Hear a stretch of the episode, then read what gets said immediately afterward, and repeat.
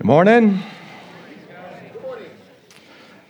As Charles mentioned in his prayer, Mario is out of town, and so I am now going on second week here of preaching what I'm calling a little mini-series of Heaven Yes, Hell No, and it is just as it sounds. There was one week last week on hell, complete separation from God, place of conscious torment, eternal punishment. Jesus spoke often about the harsh reality of hell. And last week, we ended our time with three applications. And just as way as lead-in for today, as we transition to heaven, I wanted to just go over those applications again one more time. When it comes to hell, not all warnings are equal. Hell is the greatest warning that we will ever receive. Hell is the greatest warning that we should heed. It's the greatest warning we should pay attention to.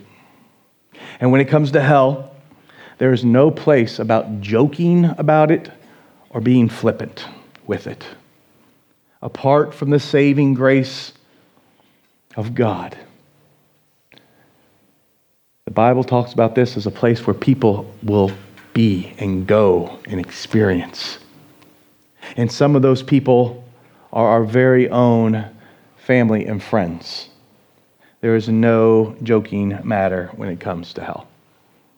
And when it comes to hell, we should share the gospel all the more.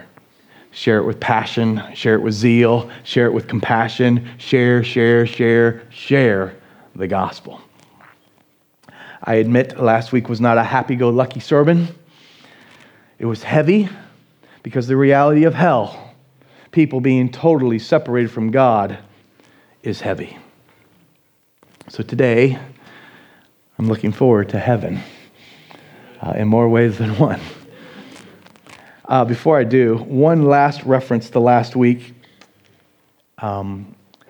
I shared, there was a little section, if you were here, you remember, I shared a section there on some of the warnings that we receive in life. Like there are some really, really good warnings that we've been given in life, but then there are some that are really strange and like ridiculous almost. There was one I shared about like the Superman costume and the warning label inside the costume said, warning, wearing this suit does not enable flight and like superpower strength. Remember that one?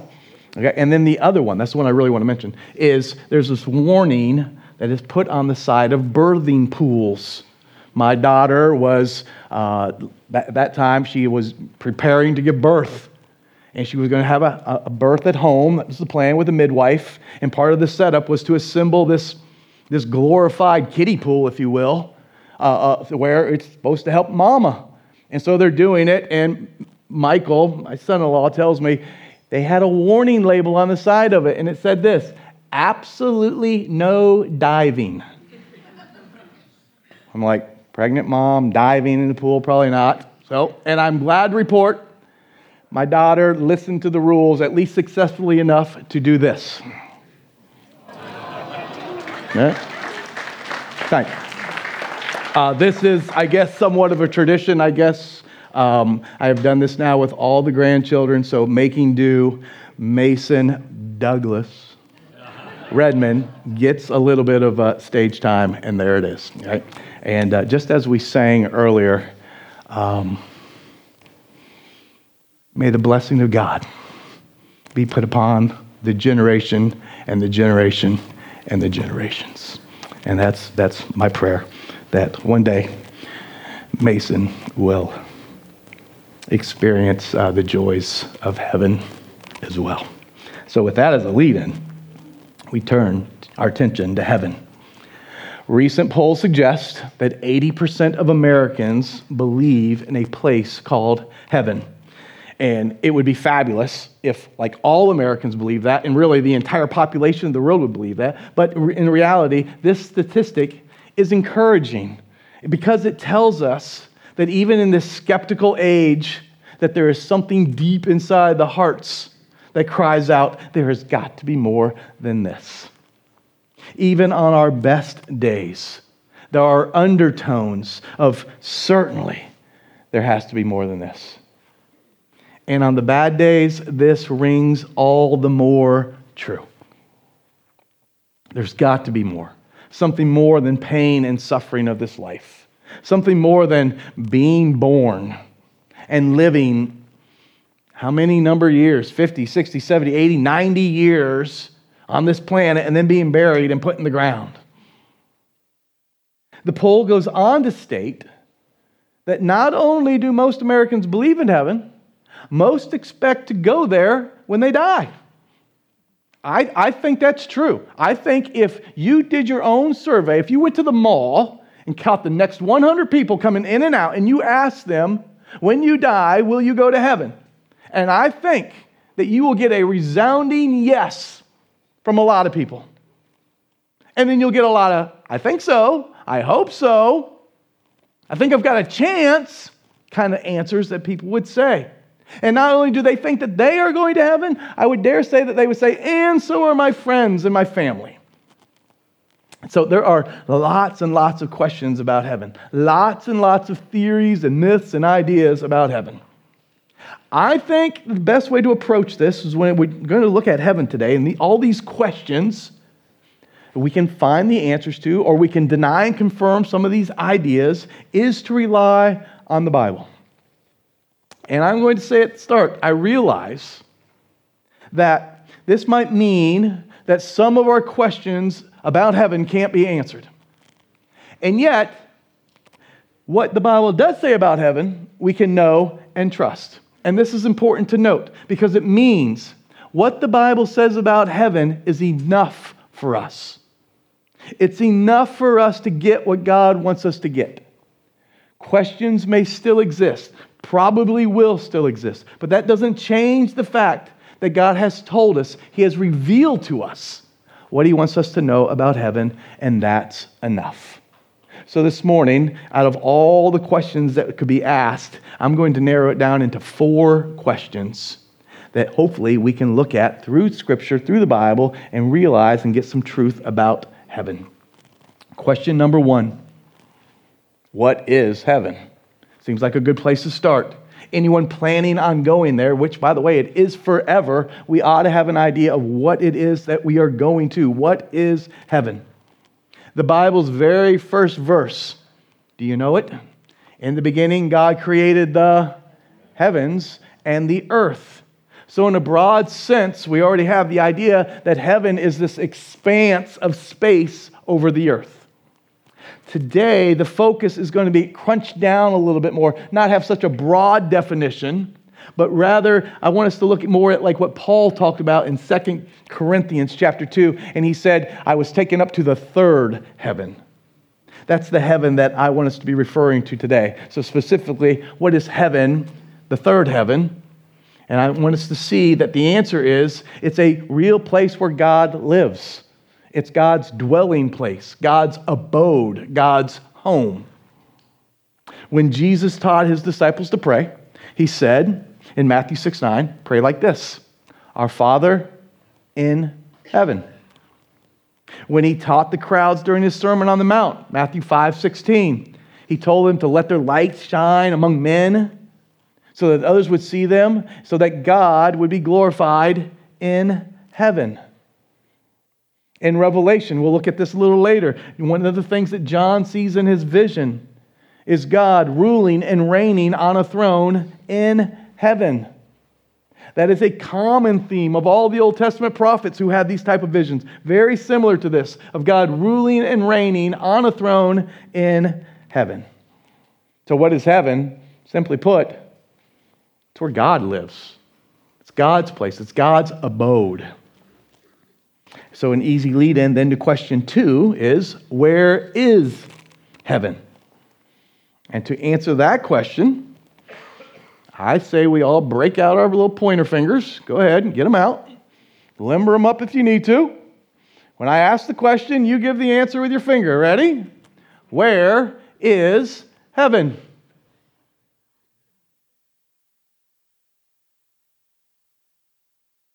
Well, what does Scripture say about it? Because I believe we can get a good idea of where heaven is. Look at this chart. This is just a small sampling of the chart. It seems that heaven is up. Psalms make reference to it. God looks down at His creation. When man considers God, he looks up. In Ephesians, we have Jesus descending to the earth and then ascending back up. 1 Thessalonians, we have the up and down action going on. Jesus comes down, we go up.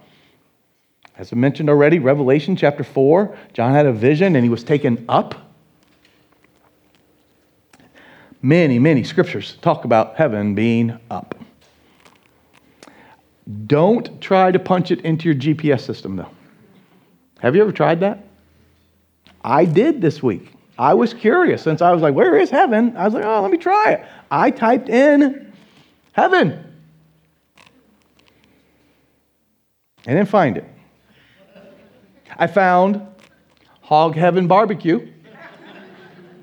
Apparently, it is permanently closed, which means we know it is not heaven because heaven is open for people. I also found Heaven Sent Beauty and Spa. And nothing against Bellevue, that's where it's located, but that's not heaven. I went a little further, and there was a Club Heaven in Jacksonville. And though heaven will have all kinds of dancing and singing and celebrating and worshiping God, this club does not do it that way. That is not heaven. And I know this gets a little interesting for some people, so if you're into numbers and a little bit of science, you're going to like what's coming next. Others of you will be perfectly fine with just saying, okay, heaven might be up.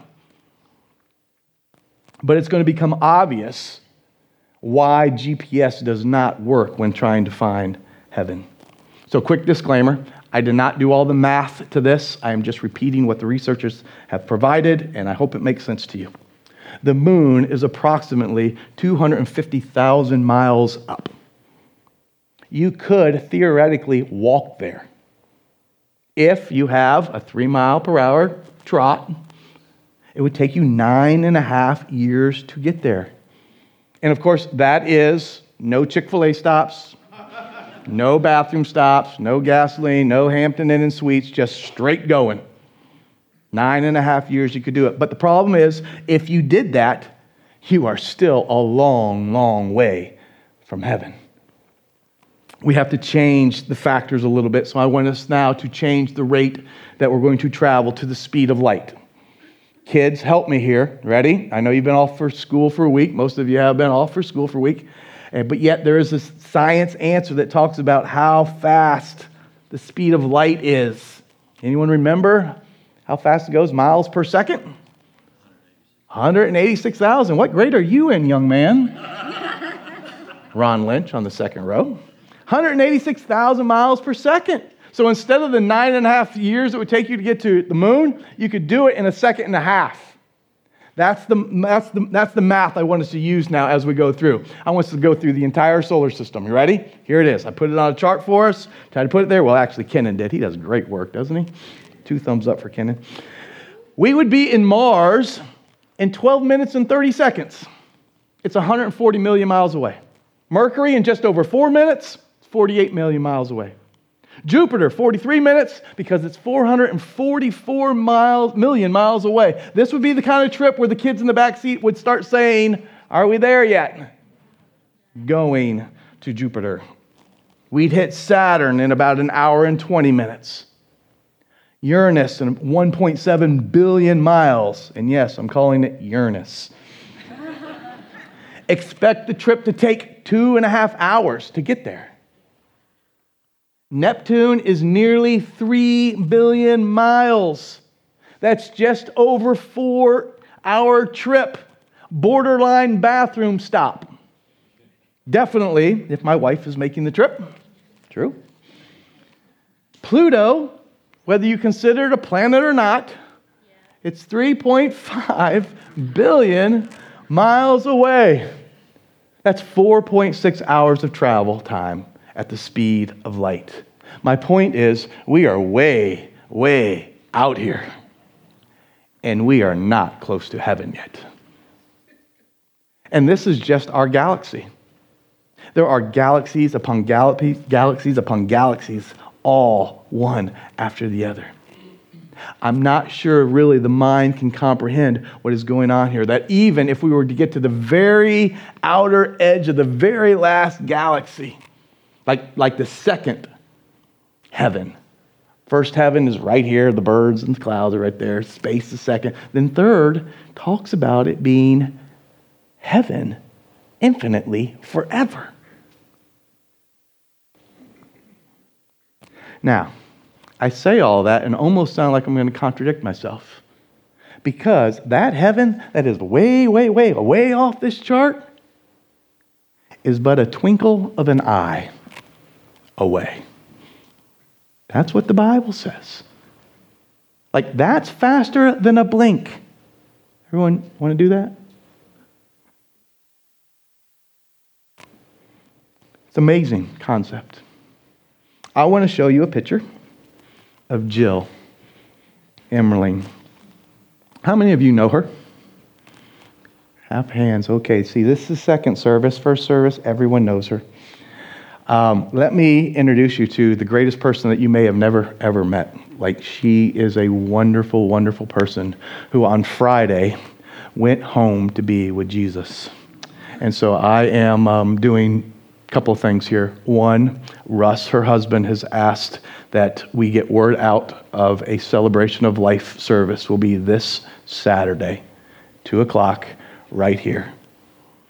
Jill loved Jesus and loved people.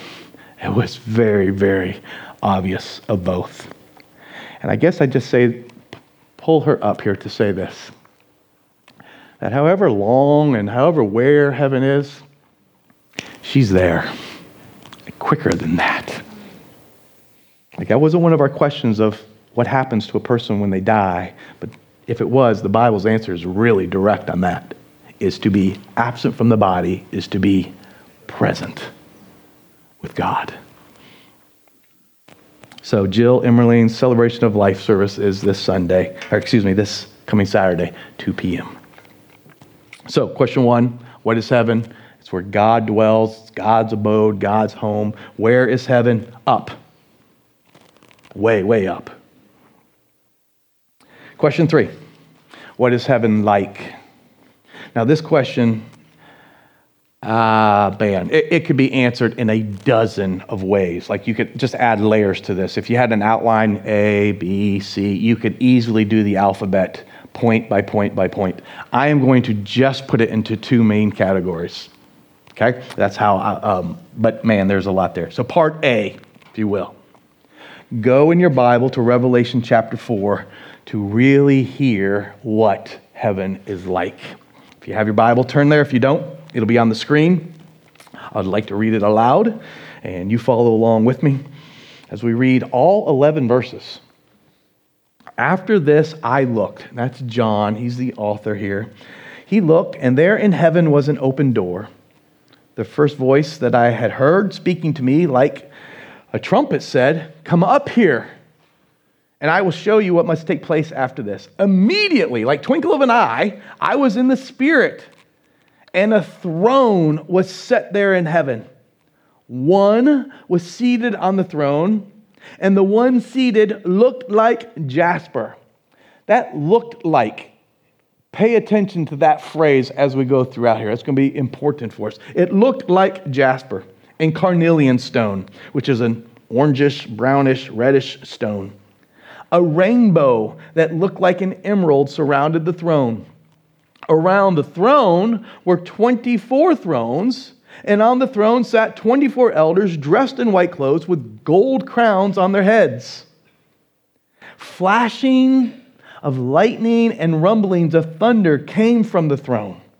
7 fiery torches were burning before the throne, which are the 7 spirits of God. Something like a sea of glass, similar to crystal, was also before the throne. 4 living creatures covered with eyes in front and in back were in the middle and around the throne. The first creature was like a lion. The second creature was like a calf. The third living creature had a face of a man, and the fourth living creature was like a flying eagle. Each of the 4 living creatures had 6 wings. They were covered with eyes around and inside. Day and night, they never stopped saying, "Holy, holy, holy, Lord God the Almighty, who was, who is, and who is coming." Whenever the living creatures give glory, honor, and thanks to the one seated on the throne, the one who lives forever and ever, the 24 elders fall down before the one seated on the throne. Worship the one who lives forever and ever. They cast their crowns before the throne and they say, "O Lord, our God, you are worthy to receive glory and honor and power because you have created all things, and because of your will they exist and were created." What is heaven like? That is what heaven is like. And that isn't exactly it. It's got to be like better than that. John was short on adjective. He was short on words. Time and time again, he could only use, it's kind of like, sort of like that. Trying to describe heaven, it's like trying to describe the indescribable. The human mind just can't do it. So we come up with words like heaven is stunning, heaven is brilliant, it's magnificent, it's glorious. But all through Revelation chapter 4, we really want to see the main point here. Heaven is all about God perfectly receiving all the fame, all the praise, all the glory He is due forever without interruption. That is heaven. And sometimes when we say that, it gets really hard for us to comprehend that. Because we live in this fallen, dark, broken place. And we are fallen and broken. At best, we dimly see this. At best, we dimly understand this. At best, now, we dimly love each other. At best, now, we dimly worship. Paul was alluding to that. 1 Corinthians 13:12. For now we see in a mirror dimly. That's like our time here on earth. But then face to face, now I know in part, then I shall know fully. In heaven, we will get this right. Now, it's a struggle to get this right. So part A that I want to just kind of put across in a big statement is that this. What is heaven like? There is no mistaking. Heaven is entirely for God and for His glory. Now, when we get to part B, we have to approach it with this high understanding that heaven is not mainly about us. It's mainly about part A. It's mainly about Jesus. Because if we are not careful, we will twist this and we will make heaven more about us and what we get instead of what heaven really is. More about God and His glory. Now there's hope. Eventually, we finally are going to get this right. We will get a redeemed mind with our redeemed body, and it's going to be wonderful, and we won't get it wrong. But right now, even as I say that, there are people, me included at times as well, and we go, okay, so we're going to do all this worshiping God and glorifying God in heaven, and what else? What else are we going to do? We can get twisted this way. We will even use phrases. I've heard people use phrases who say, sounds a little boring. Tell me more about the mansion part. Like, my mansion. I mean, we just read there a little bit, like, my mansion. Is it going to be next to that crystal sea thing that we just talked about there? Or is that mansion? It talks about this river that's flowing through heaven. Is my mansion going to have the river going through the property? I suppose it's okay to think like that. If you're a mountain person, oh, Mount Zion, is my mansion up there? Is that what are we talking about? we can be careful. We can get things twisted up here a little bit. What about all the banquets that I hear about? It's all going to be worked out. The point is, we are really, really good at making us the center of everything. But in heaven, all that changes because of God's goodness. We get what is called a glorified body. And when that happens, we will not be so self-centered. Matter of fact, we won't be self-centered at all. So it's very important that we keep part A, the sovereignty of God, the glory of God, as the main part of heaven. And then as we answer part B, we can say things like, and part B is really good for us. Like, it's sometimes called the place of no mores. Revelation 21:4. No more death, no more grief, no more crying, no more pain. You know what all that is proof of? That is all proof that there is no more sin. Because all of those things are a result of sin. They just no longer exist. What a place. Revelation 22:5 says there's no more days and nights, don't need any lights. God himself is going to be the light. Matthew 22, sometimes this one raises an eyebrow. No more marriage. Which kind of indicates then that there will be no more reproduction.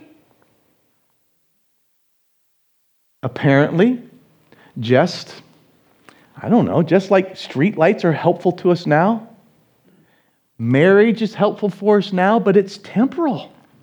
Somehow, God's going to work it out so that our appetites and desires of this world that we know about will give way to higher and better and more satisfying pleasures to come.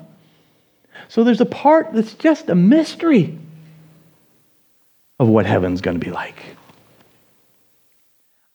I know we could go on longer. There could be a C and a D and an E of addressing this question of what is heaven like. So many questions can be asked.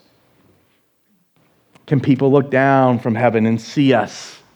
Will we be able to see and know our friends and family in heaven? Do pets go to heaven? Will we have physical bodies in heaven? And if so, does that mean gender's a thing? Are there different levels of heaven? How big is heaven? Are there literally streets of gold in heaven? On and on and on these questions go. Who will go to heaven? Now that's a good question. Who will go to heaven? And it's our last question that I'd like for us to look at today. Who will go to heaven? The poll that I mentioned at the start indicated that most Americans believe in a heaven and believe they will go to heaven when they die, which is very, very interesting because it contradicts the way that Jesus taught. Now, I know sometimes here in the West, especially as Americans, we kind of feel like, we're the special ones. Jesus taught that those who go to heaven are few. He used the picture of it being like a narrow gate where less go through, not more. And he didn't stop it just there. He went on to say that, and there is a wide gate that leads to destruction, referencing hell. So this is a very important question for us. Who will go to heaven? And the people who go to heaven are all alike in one way. They are all sinners who have placed their faith in the Lord Jesus Christ. Mark 8:34. Jesus was summoning the crowd along with his disciples, and he said to them, "If anyone wants to be my follower, he must deny himself, take up his cross, and follow me. John 1:12. But to all who receive him, he gave them the right to be the children of God, to those who believe in his name. Acts 16:31. Believe on the Lord Jesus and you will be saved, you and your household. Romans 10:9. If you confess with your mouth Jesus is Lord and believe in your heart that God raised him from the dead, you will be saved. And we could do this for a long time. This is the pattern seen in the Bible. The people who go to heaven are those who recognize their need for a Savior and they humbly accept God's offer of forgiveness. They have repented of their old ways of living, and they have set their course to follow Jesus. And as awesome as heaven will be for all those who accept Jesus Christ as Savior, hell will be that much more awful for those who reject him. That is the baseline story of the entire Bible, taught over and over again. The reality is we must face it. Eternity is coming. It could be sooner, it could be later, but it is coming. Make today your forever heaven, yes. Hell, no. Let's pray.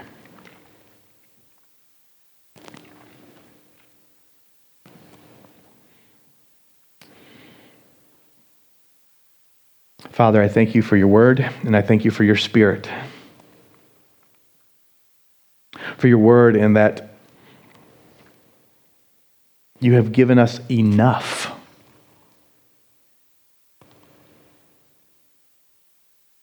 About heaven, about the fallenness of man. Kenan started this morning, Romans 3:23, all have fallen short of your glory. But oh, Father, how thankful we are that you revealed more. You revealed Jesus Christ as the way, the truth, and life to heaven and eternal life.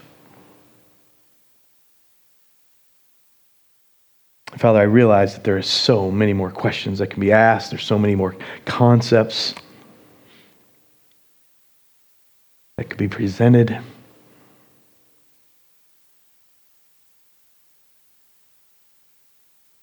Lord, I want to just trust that you will spur on people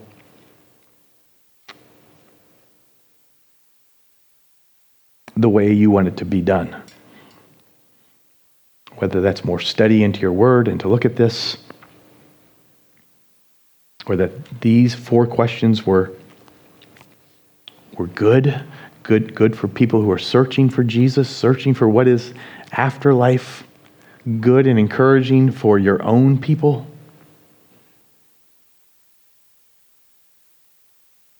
That our hope would not be in ourselves, not be in this world, but that it would be in Jesus Christ alone. And so we ask that you would do your work with us for your glory. In Jesus' name we pray. Amen.